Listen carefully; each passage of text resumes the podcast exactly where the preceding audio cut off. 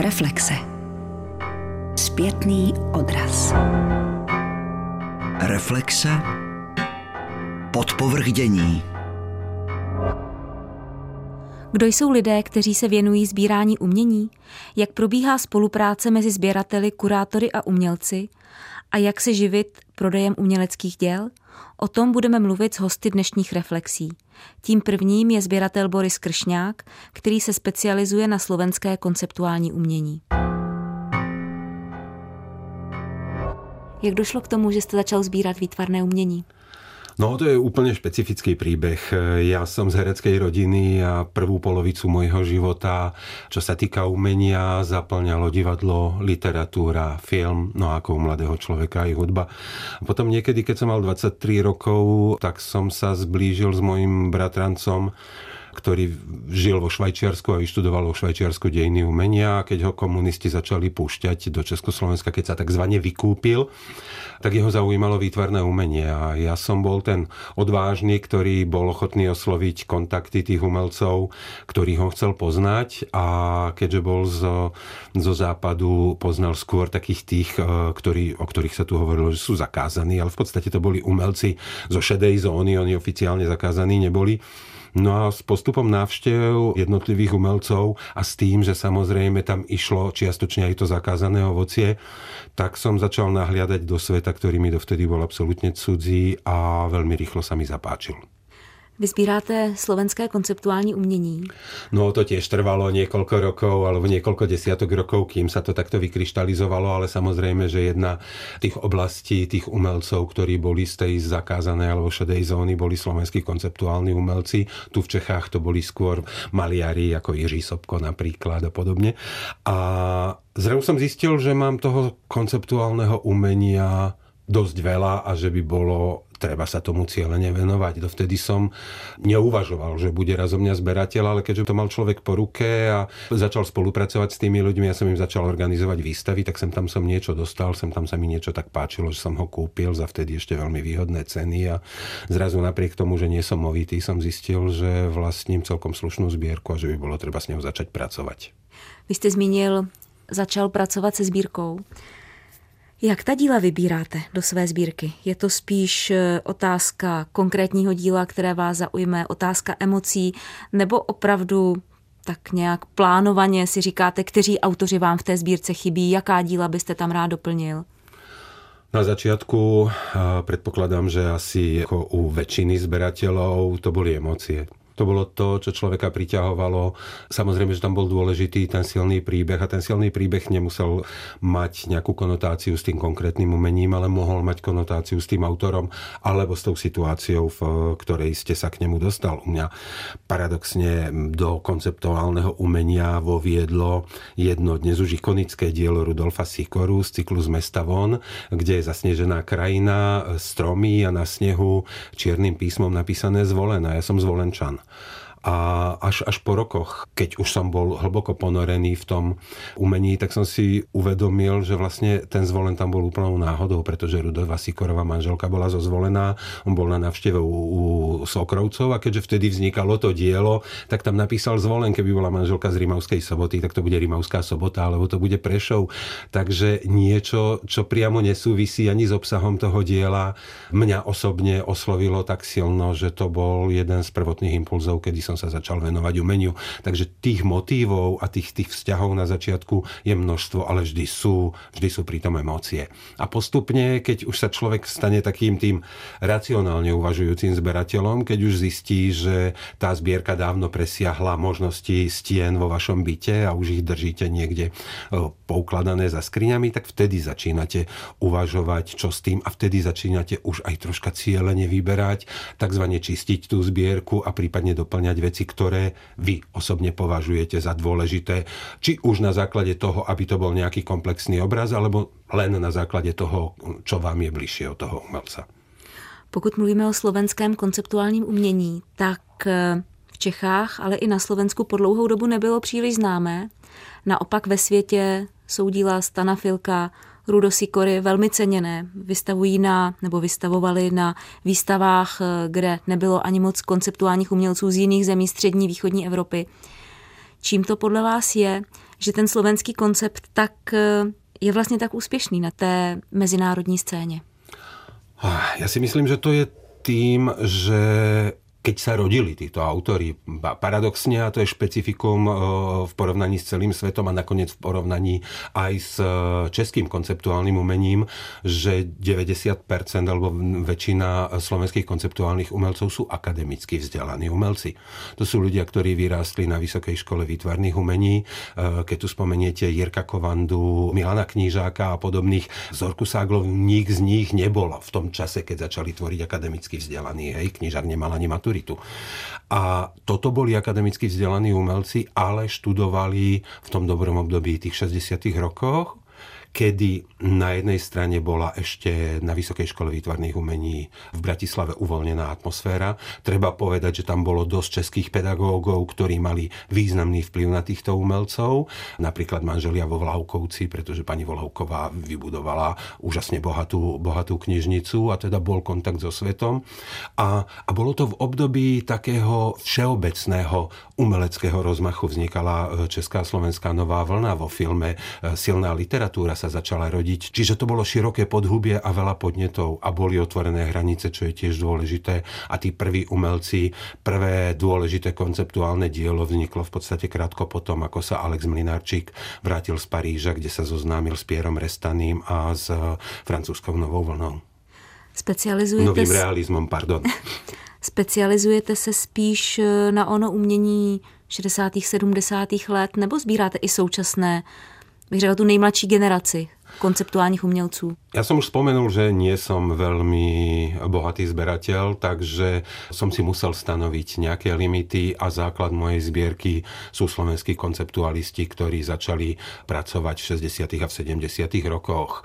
Ich veci zbieram aj po tom roku devätnásť osemdesiatdeväť a z mladšej generácie mám pár umelcov, ku ktorým mám buď špecifický osobný vzťah, alebo špecifický vzťah k ich tvorbe. A sem tam niečo zbieram, ale to už nie je takéto cielené zbieranie ako tí, tí otcovia zakladatelia, teda tie šesťdesiate a sedemdesiate roky. Jak si vlastně představit sbírku konceptuálního umění? Protože pokud by si řekla sbírku obrazů, tak si všichni představíme ty depozitáře. Ty obrazy se relativně dobře ukládají, ale u konceptuálních děl je obrovský rozptyl toho, co vlastně sbíráte. Bych řekla od obrazů, kreseb, mohou tam být objekty, instalace. Jak si takovou sbírku představit prakticky? Opäť musíte prispôsobiť zbieranie svojim vlastným limitom. Ja žijem vlastne od, odkedy som v Prahe trinásť rokov v podnájmoch, takže tie limity sú aj čo sa týka toho úložného priestoru. Našťastie to konceptuálne umenie z veľkej časti a tí umelci, ktorí sú mne blízki, je z veľkej časti tvorené na papieroch. Často sú to á štyri, á tri papiere, občas aj menšie. Takže z tohto pohľadu väčšina mojej zbierky je asi na papieri. Samozrejme mám aj nejaké objekty, objekty, ale mám aj fotografie, mám aj videá, mám aj filmy. To všetko ako patrí do toho konceptuálneho umenia. Na druhej strane k nejakým väčším inštaláciám už len kvôli tým priestorovým možnostiam som sa samozrejme vyhýbal, čiže treba povedať, že pokiaľ ide o takého Stana Filka, ktorý je známy mega veľkými inštaláciami, alebo Ruda Sikoru, ktorý má zase obrovské, obrovské diela, ale si myslím, že ich sila je rovnaká a u niektorých je možno ešte väčšia práve v tých drobných konceptoch, ktoré sú zdanlivo nenápadné, ale pre mňa rovnako dôležité a mnohokrát silnejšie ako tie veľké diela. Sbírání výtvarného umění může být považováno za investici. Je to jedna z forem, jak se radí, kam ukládat peníze. Zároveň je určitě spojeno s emocemi zvášní. U někoho, kdo kupuje současné umění, tam může hrát roli i ta podpora mladých umělců. Co byl u vás ten stimul začít sbírat? Je to víc o té vášni? No, na začiatku toho všetkého bola náhoda a je to určite viacej o tej vášni. Samozrejme, ak máte to šťastie, že máte cit a vkus, tak postupom času si uvedomíte, že hodnota toho, čo ste nazbieral, je o mnoho väčšia ako tej vašej investície, či už vo forme e, energie, času, alebo aj vo forme peňazí. Ale väčšina zberateľov, tých ako naozajstných zberateľov, sa na to takto nepozerá.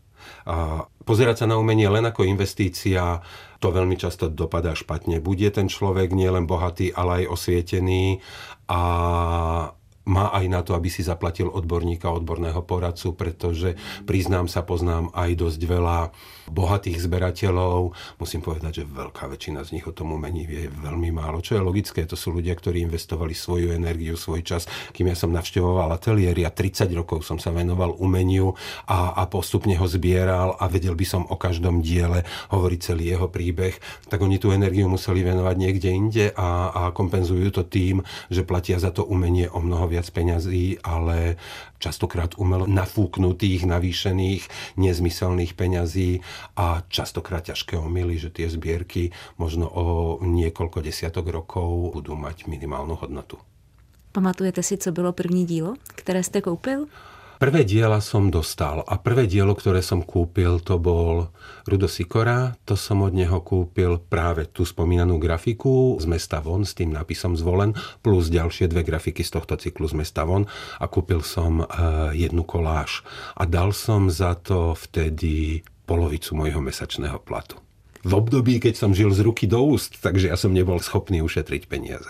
Takže to byla opravdu velká vášeň, protože i to ponechalo otisk ve vaší paměti. Ano, ano. Nakupujete díla i na aukcích v současné době?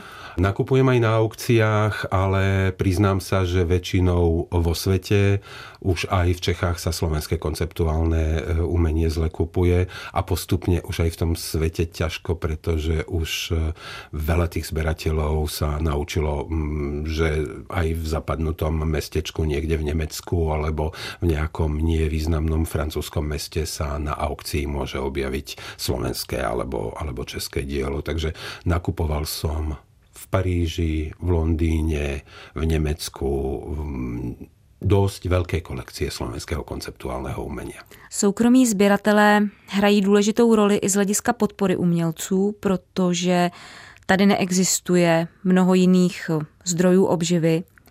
Jak vidíte názor, že by umělci měli za výstavy dostávat honorář? Tých uhlov pohľadu je veľmi veľa. Na jednej strane, ja keď organizujem výstavu a podarí sa mi získať dostatok finančných prostriedok, dávam autorovi umelcovi honorár, pretože viem, v akých podmienkach žijú. Keby tu existoval normálny trh, budem hovoriť, keďže o Sloven- hovorím o slovenskom konceptuálnom umení, tak viacej o tom slovenskom trhu, ktorý je zase ešte trošku špecifickejší ako v ten český.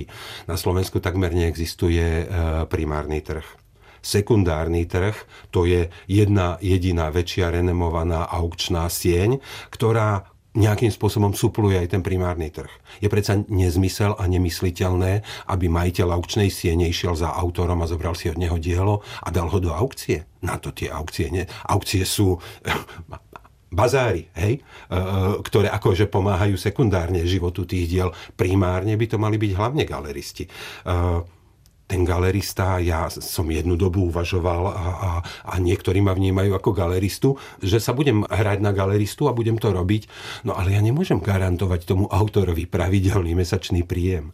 Ten trh na Slovensku s tými vulgárne povedané piatimi zberateľmi, v Čechách ich je dvadsať, ten neuživí to, to množstvo, ani, ani len tých kvalitných autorov. Nechcem teraz hovoriť o tom, že ešte aby sme oddelili zrno od pliev, teda tých kvalitných a, a nekvalitných. Takže tá situácia potom, čím sme si v dejinách prešli po tých desiatich rokoch fašizmu, štyridsiatich rokoch komunizmu, je tak špecifická. A ešte žijeme špeciálne špecifickú dobu. Veď sú tu dotovaní poľnohospodári, sú tu dotovaní e, budovatelia, veď tu každý dostáva dotácie. Prečo nemá umelec na dotáciu právo? Nejakým iným spôsobom. Prečo ten umelec nemá? Veď ten je na tom oveľa horšie ako ten najbohatší Čech, pôvodom Slovák, ktorý má najviac peňazí, ešte dostáva najviac dotácií. Veď to je celé postavené absolútne na hlavu. Čiže z tohto pohľadu si myslím, že by bolo treba pomôcť nejak umeniu, ale treba hľadať takú formu, aby sa skôr vrátili tie normálne časy a nie ešte viac to zdeformovalo. Pretože ako náhle naučíme umelcov, čo ich teraz viac menej cez aj vďaka fondom trošku učíme, alebo tých ľudí z tej kultúrnej prevádzky, produkcie, ak ich naučíme pýtať len dotácií a žiť len z dotácií, tak zase sa stanú nesvojprávnymi. A zase, a kto mne zaručí v tomto skorumpovanom štáte, či českom alebo slovenskom, že do tých komisí sa dostanú normálni ľudia? Veď sa pozrite na tých politikov, veď to je z osemdesiat percent nekultúrna banda, ktorá kultúrno na Slovensku chodia akurát tak na folklórne podujatia. Nie preto, že sú folkloristi. No ale na, na tom folklórnom podujatí je päťtisíc ľudí. To by museli ísť päťdesiat krát do divadla. A na to nemá ani nervy, ani chuť, lebo je to buran nekultúrny. Takže celý ten systém by sa musel zmeniť. A muselo by sa začať od znova. My voliči by sme museli chcieť, aby nás zastupovali kultúrni politici a nie zlodeji. Vy jste zmínil, že řada profesí víceméně má možnost dotací, umělci ne. Na druhou stranu, pokud se tato otázka diskutuje třeba na sociálních sítích, tak tam velmi často zaznívá názor, že umění je nadstavba. Víceméně, že umění nikdo nepotřebuje. Je to možná tím, co jsme prožili, že si lidé neuvědomují tu hodnotu výtvarného umění? Asi je to tým, je to jedno s druhým. Prostě tých, tých päťdesiat rokov marazmu sa na nás takto podpísalo. Prečo sa potom nerodíme ako psi? Ak nám stačí plná miska a búda a obojok na krku. Je to potreba. Aj keď sa hovorí, že to je sekundárna potreba, ale je to potreba. A človek je plnohodnotný, až keď má plne uspokojené tie potreby. A byť plne uspokojený len tým, že som najedený, že som oblečený, že sedím vo svojom aute a idem po dotovanej diaľnici. Ja si myslím, že to nestačí. Já bych se vrátila ještě k aukcím současného umění. Vy jste říkal, že není vlastně rolí majitele aukční síně, aby bral díla od současných umělců a prodával je. Na druhou stranu, pokud se nemýlím, tak takhle to i nedávno na Slovensku proběhlo, že se řada mladých umělců pokoušela prodávat svá díla přes aukci. Jak vidíte vliv právě aukcí pro současné tvůrce, protože to pro ně může přinést řadu rizik? Tí ľudia často nemajú inú možnosť, takže skúšajú všetko možné, aby niečo predali, ale ja si myslím, že normálne to nie je. Aj keď dnes už aj vo svete sa dejú tie veci, samozrejme Damien Hirst, ale to už je produkcia peňazí, to už nie je produkcia umenia. Tí už len vymýšľajú, ako čo najviac produkovať a čo najrýchlejšie speňažiť. Hej? Jeho slávna aukcia, ktorá sa začínala na troch miestach zemegule v rovnakom čase. Ale ak sa bavíme o normálnej prevádzke, tak naozaj tie aukcie by mali spĺňať ten sekundárny trh, ale zase ten primárny trh by mali naplňať galérie, ktoré nie sú schopné to naplniť tak. A to tá situácia tu v Čechách je podstatne lepšia ako, ako na Slovensku.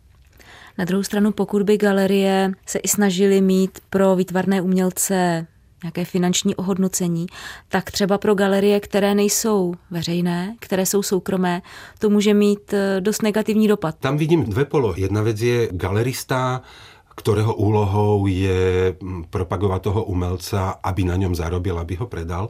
Na podstate sú tu galérie, ktoré majú istý veľký spoločenský status. U nás ešte stále neexistuje rozdiel v tom, ako a kde ten umelec vystavuje. Ja sa často dozviem, keď mi niekto ukazuje nejakého Gíčiara, že ale on vystavoval v Taliansku, ale on vystavoval v Paríži. Ľudia, ktorí nemajú vkus a, a nerozumejú umeniu, žijú samozrejme aj v Taliansku a žijú samozrejme aj v Paríži.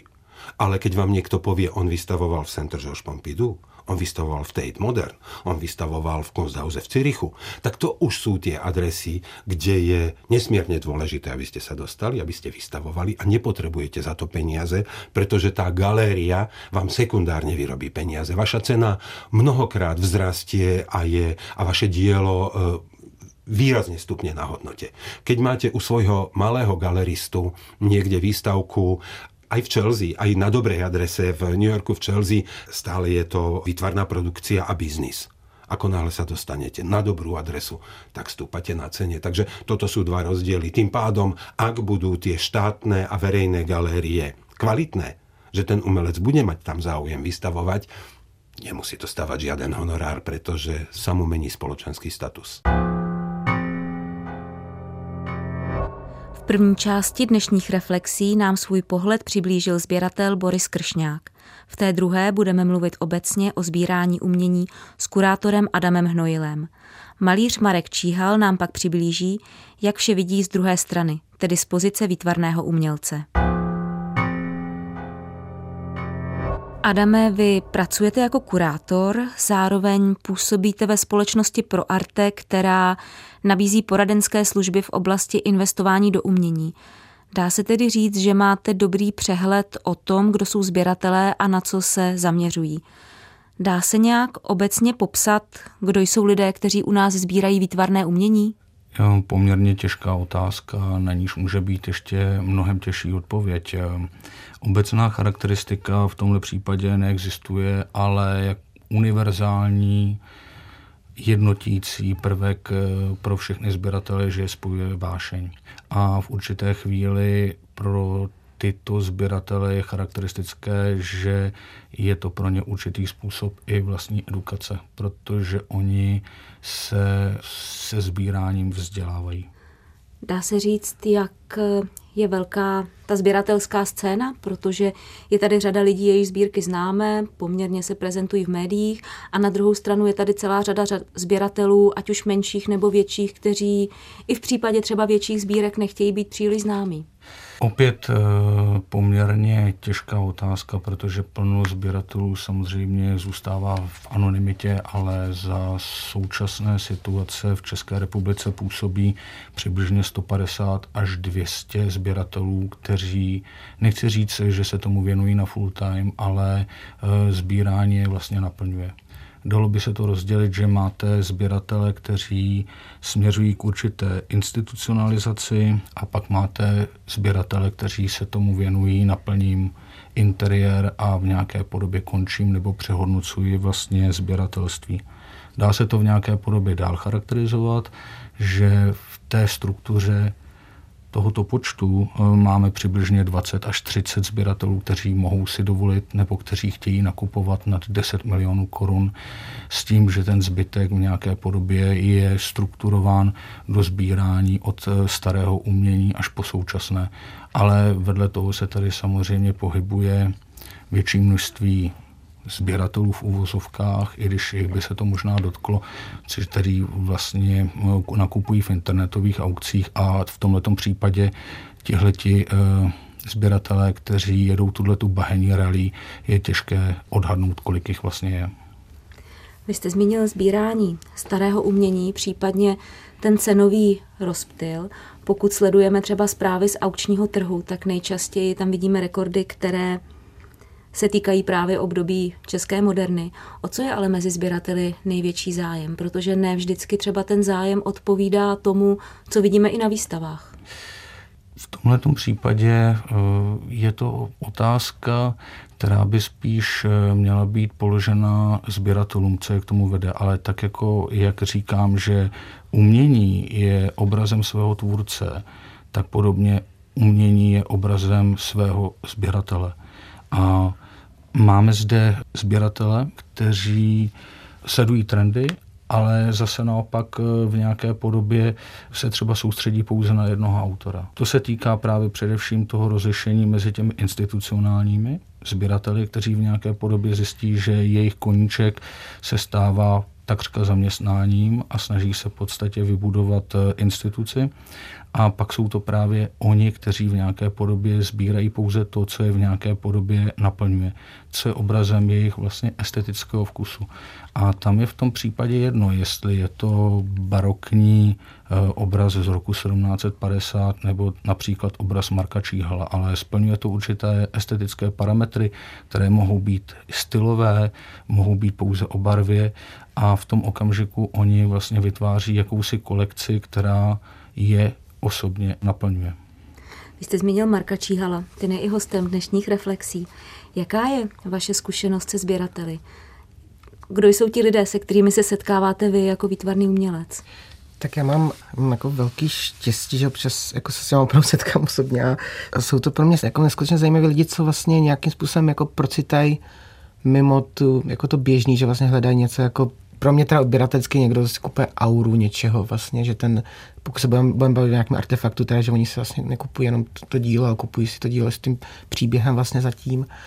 Co se týká těch sběratů, co třeba mám tu čest, že sbírají třeba mě, tak bych hrozně rád řekl, že prostě spojuje, že jsou třeba proce inteligentní. A to jsem jako, to myslím s takovou jako velmi, um, velmi jako reálnou nadsázkou, ale připadám jako lidé, co vlastně hledají nějaký vyšší principy. Vy jste zmínil vášeň, respektive Adam Hnojil zmínil vášeň jako jeden z důvodů koupě. Vy jste říkal, že ti lidé si kupují určitou auru. Máte pocit také, že lidé, kteří si kupují vaše obrazy, že primárně jim jde o onu lásku k umění nebo k tomu konkrétnímu dílu, to okouzlení jakousi krásou, obsahem víc třeba než o investování do umění? Protože když řeknu otevřeně o sbírání obrazů nebo o aukcích čteme většinou v souvislosti s rekordy, cenami, Tak v mém případě já mám, pořád se jako cítím jako relativně mladý autor a vlastně nevidím tam zase takovou spekulaci, co se týká uh, mých sběratelů, že by opravdu, opravdu samozřejmě je tam ale nějaká jako víra, protože se snažím jako, protože já tu mám obrovskou zodpovědnost vlastně vůči nim, co se týká toho, že vlastně bych jim i tuhle jakoby věc chtěl naplnit, nebo tuhle představu, která vlastně někde mhavě vzadu, že doufají, že třeba to bude desetinásobný během několika let, ta hodnota může být, ale já bych to hrozně rád naplnil, to znamená, ale myslím, že primárně opravdu v mém případě kupuji fakt ten, jako, že se jim to, to umění jako nějaký způsobem se jich dotýká, nebo nějaký způsobem jich rezonuje, protože nejsem, nejsem Emil Fila, že jo, teďka. Co na něj může být? To... Nikdo by se nepřál víc než já. Zajímá vás, co se s obrazem děje po tom, co ho prodáte, protože předpokládám, že se s některými sběrateli vídáte opakovaně. Je to tak a právě tohle je docela, jako zvá, jako, docela jako taková otázka, kterou jsem už mě několikrát byla položena. E, jestli myslíte, jestli vlastně mám nějaký artefaktální vztah k vlastnímu dílu. Já, když si někdo od vás koupí obraz jako od současně žijícího autora, tak on vlastně, ten nejlepší práce na světě být umělcem, protože on vlastně vám nikdy ten obraz nevezme. On vám vezme ten artefakt jako takovej, protože většina profesionálních sběratelů ví, že naopak, když se ten obraz třeba někde ukáže na nějaký výstavě nebo někam ho zapůjčí, tak se mu ten obraz jako dostává do širšího povědomí, to znamená relativně stoupá na ty, na ty pomyslné hodnotě. A vlastně mě na tom fascinuje, že vlastně on vám to jako, když si pořídíte třeba Zdeňka Sýkoru, tak vždycky to bude Zdeněk Sýkora na vaší stěně. Ale vy ho budete vlastně pouze ten obraz, ale vlastně bude to pořád Sýkora. To znamená, tomu autorovi to dílo vlastně nikdo nevezme, pokud třeba, kdyby to dílo zaniklo, tak samozřejmě ho vezme, ale, ale vlastně pořád zůstává tomu. tomu jako... Protože je za ním ten proces, dejme tomu, ano, a ta idea. Nebo ty autorský práva. Až vlastně autorský práva, to je pravda. Se stalo nějakých právních rovin. Každopádně je, myslím si, že je to úplně v pořádku, protože jako není cíl přece umělce, aby měl jako naplněný depozit a obr- jako své věci v bublinách a prostě tam to jako oprašoval. Já si myslím, že když ty umělecký díla žijí vlastním životem, tak je to vlastně, je to vlastně trošku jako společenská činnost, ne? Já bych se zeptala, Adame, vás. Vrátila bych se k tomu, co jste zmínil, že někteří ze sběratelů ten proces berou i jako vlastní edukaci. Nakolik třeba sběratelé tady i ovlivňují ten diskurs výtvarného umění? Jestli se podařilo třeba některého z autorů právě pro zájem sběratelů dostat do toho hlavního diskurzu, ať už z děl starších autorů nebo třeba současníků, že by opravdu ti sběratelé svým způsobem i vytvářeli tu scénu nejen tím, že kupují to co, to, co je momentálně ceněno nebo co je považováno za kvalitní umění, ale sami vlastně tím svým zájmem dokázali ty autory posunout do toho centra zájmu. Máte nepochybně pravdu, že každá doba má své tvůrce trhu, své market makery, kteří už jenom tím, že upřou zájem na některou z umělců, vybudí zájem svého nejbližšího okolí o to, aby se o tohoto umělce začali zajímat. Takže je to pravda, že soukromé sběratelství v určitém okamžiku supluje roli státu před rokem osmdesát devět a myslím si, že ho suplují velmi dobře, i když některým umělcům se to nemusí líbit, protože logicky vzato, pokud je upřena pozornost na někoho, kdo nezapadá do společenského diskurzu určitých uměleckých skupin, tak jim to nemusí být příjemné. A pokud bychom mluvili konkrétně o jménech, a nemusíme mluvit o jménech současných autorů, ale třeba o dílech autorů z doby devatenáctého počátku dvacátého století, jestli tam jsou nějaká konkrétní jména, co bychom mohli říct, že toto je příklad, kdy zájem... Jako určitého, myslíte, určitého znovu objevení některých fenoménů historických? Přesně, v podstatě tak. To se ale netýká kromě případu krajináře Raděmského, řekl bych v tomto případě si nespomenu na žádný takový konkrétní případ. Samozřejmě lze v nějaké podobě spekulovat nad tím, nakolik zájem a utváření tradice první republiky stálo za znovu objevením takřka neznámého Josefa Mánesa, který v té době byl znám a byl obdivovan především jenom svými kolegy, nakolik tyto trendy a módy stály za úspěchem Mikoláše Alše a podobných umělců. Ale pokud bych se podíval na současnou situaci posledních, řekněme, patnáct nebo dvacet let, tak takový jako markantní případ je opravdu především právě Raděmský, kde byl vypěstován určitý mýtus o tom, o jakého úspěšného impresionistu působícího v Paříži se jednalo. Bylo tady zmíněno, že i zájem sběratelů může vytvářet tu scénu, otázka suplování činnosti státních institucí. S tím částečně souvisí i financování výtvarného umění, protože probíhají diskuze o tom, jak by umělci měli být financováni například veřejnými institucemi. Nedávno se diskutovalo jak v médiích, tak na sociálních sítích, že by umělci měli být za výstavy placeni. Primárně, dejme tomu, právě u těch výstav, které jsou pořádány veřejnými institucemi, nejen malými soukromými galeriemi. Já bych se nejdříve v tomto případě podíval do historie v souvislosti právě s uměleckým provozem. Tady je samozřejmě ta otázka na to, nakolik umělec si má vydělávat pouze svým vlastním dílem. Je otázka, pokud se podíváme k roku osmdesát devět, nakolik to bylo před rokem osmdesát devět, a v tomto případě se nekoukám na dobu devatenáct set čtyřicet osm až devatenáct set osmdesát devět, ale tady vždy existoval určitý způsob prezentace uměleckého díla. A vždycky existovala určitá dohoda mezi, řekněme, oficiálním salonem, umělcem o prezentaci. Po roce devatenáct set osmnáct přibližně každá galerie, když vystavovala nebo oslovila umělce o výstavu, tak většinou zakoupila celou výstavu. To byl ostatně i způsob práce s umělci ještě i na západě běžně v druhé polovině dvacátého století, kdy pokud bych vzpomněl některé české umělce, kteří se na západě prosadili, tak ty vždycky neopomenou zmiňout. Ale ty a ty ode mě koupili vždycky celou výstavu. To, že tady po roce osmdesát devět zanikly určité zájmové skupiny, které se za umělce braly, to je pouze problém umělců. To není v tomto případě problém států, to není problém ani soukromých galerií, které mnohdy vystavují umělce, mnohdy nezištně a neočekávají, protože ono upřímně, když se podíváte na to, kolik aby výstava nebyla loukostová, tak vás mnohdy vytvoření jedné výstavy přijde na sto tisíc korun. A pokud tady v tomto případě narážíte na onen nulový honorář, tak já si myslím, že z mého pohledu by galerie měla alespoň od umělce zakoupit například jedno dílo. Nemyslím si, že by umělec měl být placen za samotnou práci, kterou vytváří v nějaké podobě kurátor nebo samotný galerista. Já si myslím, že je to otázka společenského konsenzu a nastavení mezi oněmi galeriemi, které třeba vystavují právě umělci jenom z čistého filantropismu, že je to baví, ale sami ten budget těch peněz na tu výstavu mají malý. V případě konceptuálního umění je to vysloveně záležitost řvavá. Já být soukromým galeristou a vystavit něco, co v podstatě nejsem schopen ani odkoupit, to je institucionální záležitost, řekl bych spíše státu. A samozřejmě umělec by měl být za svou práci zaplacen, ale je to v logice, má dát i dal. Jak to vidíte, Marku, vy?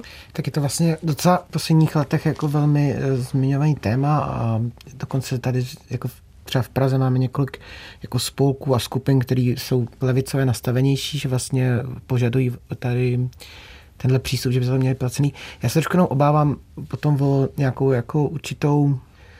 Vlastně ta výstava by měla být postavená na těch uměleckých, no, na těch uměleckých dílech, samozřejmě jako zastoupení toho autora. A pak já se trošku jenom obávám, když se stalo jako nějakým precedentem, že vlastně takhle budeme uh, fungovat.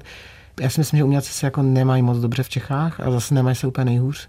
To je tak strašně široký téma, že vlastně nám se musí to, na to pohlídat z mnoha rovin. A jsem třeba, jako souhlasím tady s Adamem vlastně, že kdyby se stalo nějakým nepsaným pravidlem, že vlastně opravdu si tam, když vyberou nějaký jako umělecký dílo, tak uh, tohle se mi třeba stalo v Pekingu. Vlastně si pamatuju, že vlastně, když jsem měl výstavu jednu z, jednu z mých výstav v, v Asii, tak jsem tak vlastně taky hnedka galeristka jako věděla předem, že by si chtěla jako jedno dílo odkoupit ode mě a jako s takovým přístupem jako za mnou přišla, už se koukala v ateliéru vlastně, co by se jí tak jako líbilo. A... což vlastně hmm. znamená, že galerie, že vlastně výtvarný umělec by dostal, by měl určité finance a zároveň ta galerie by vytvářela svoje určité sbírky. V podstatě já bych nerad, aby si ten umělec jako vzdal ty zodpovědnosti za to umělecké dílo, že musí být natolik jako rezonovat v té společnosti, aby jako opravdu ten, aby to nebylo jenom prostě uh, takový ty, já když to jako řeknu takhle, já to nechci jako nějak politizovat, ale ty levicový rovině, tak mi to taky nepřijde úplně košer. Takhle, já bych se k tomuhle tomu tématu ještě vrátil v souvislosti se zmíněným několika zájmových spolků.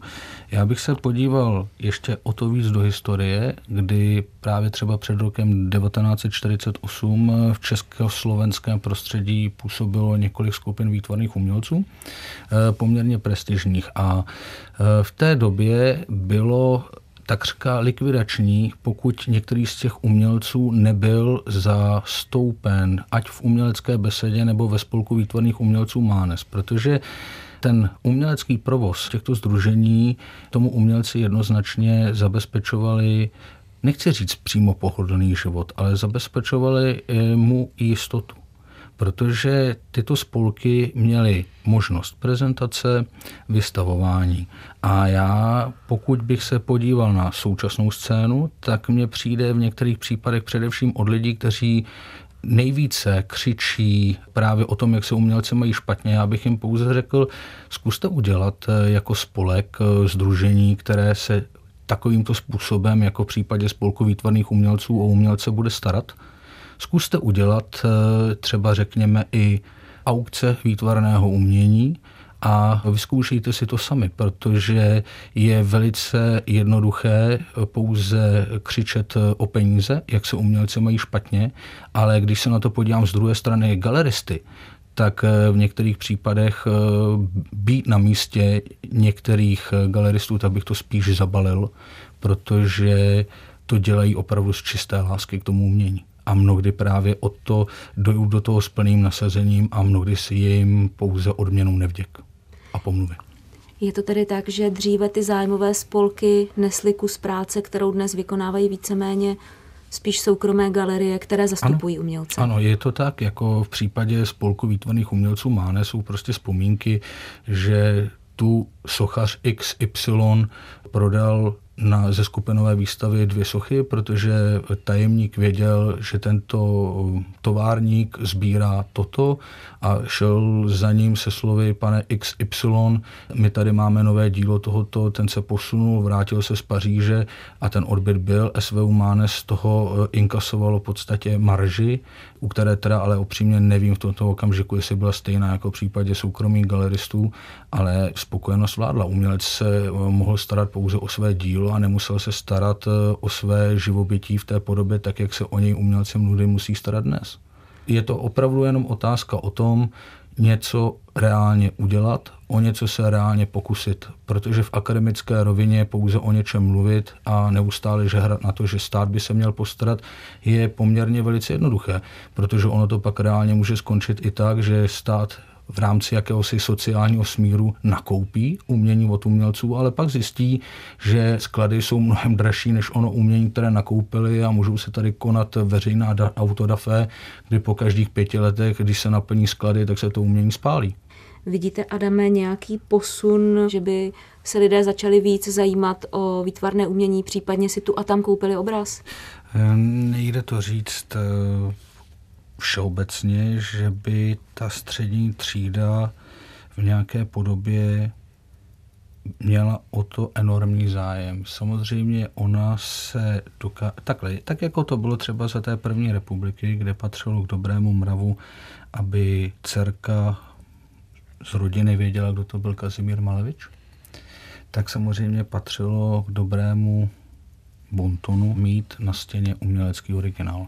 Opomenuli plno aspektů, které se týkají patří byt do moderního domu, což probíhají podobné diskuze, nebo ona akce po roce čtyřicet pět, která se tuším jmenovala Zase naopak je lepší než kýč mít kvalitní reprodukci.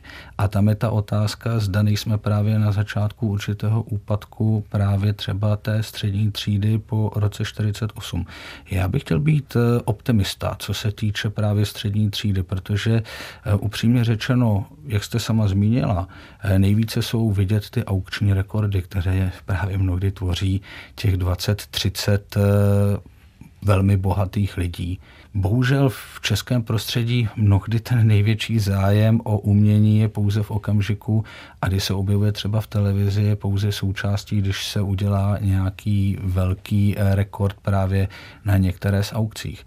Ale z mého osobního pohledu si myslím, až jsem o tom i pevně přesvědčen, že každá generace umělců, s ní roste střední třída, která právě má zájem o to si koupit právě ten obraz, který je v nějaké podobě právě zaujme.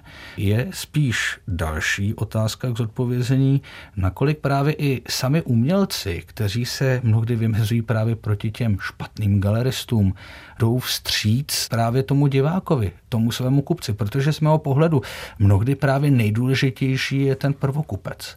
Protože ten prvokupec přistupuje k umělci takřka jako ke svému kamarádovi a je to mnohdy pro něj první setkání s uměním. A pokud přijde do ateliéru k umělci, který nejdřív se k němu musí probojovat, to je mnohdy jako otázka, že v dnešní době plno lidí rádo nakupuje na internetu právě z toho důvodu, že ta anonymita jim jako umožňuje se rozhodnout, nestrapnit se. Dneska máte mnohdy kupce, potenciální sběratele, kteří vůbec nevědí, kde toho umělce najít. V devatenáctém století, ale ještě i ve dvacátém století bylo naprosto běžné, že umělec měl avizovaný jeden den v týdnu, třeba odpoledne, kdy mohl přijít z ulice kdokoliv, kdo měl zájem a nemusel se vůbec bát zaklepat.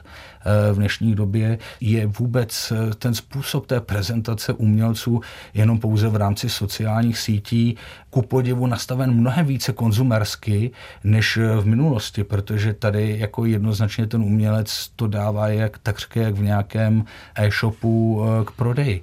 Takže to je právě ta otázka, jak vůbec ten prvokupec, ta střední třída má možnost se k tomu umělci vlastně dostat, aby se necítila zahanbena. V dnešní době máte potenciální sběratele, kteří se bojí zaklepat právě na dveře galerie, protože si říkají, tam bude ten chytrý pán, který se nás naopak pokusí ještě neli okrást. Jo, ale takže řekl bych, že to je o té důvěře. Je to důvěře mezi těmi galeristy, mezi prostě těmi sběrateli, mezi hlavně těmi prvokupci, protože ten prvokupec je mnohdy zásadní, protože jeho první setkání s umělcem v podstatě ovlivní jeho potenciál sbírání na celý život. A tam si myslím, že to je klíčové a v případě toho umělce je to, řekl bych, jeden z nejdůležitějších kroků, kterým naopak on sám může proměnit to, co nejvíc v tomto okamžiku kritizuje.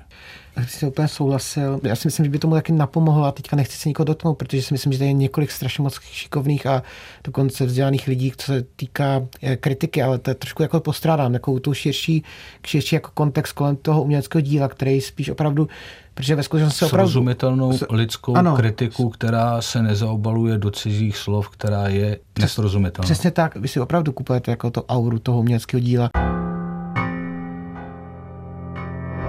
O sbírání umění, spolupráci sběratelů a umělců, ale i o financování umění jsme v dnešních reflexích mluvili se sběratelem Borisem Kršňákem, kurátorem Adamem Hnojilem a výtvarným umělcem Markem Číhalem.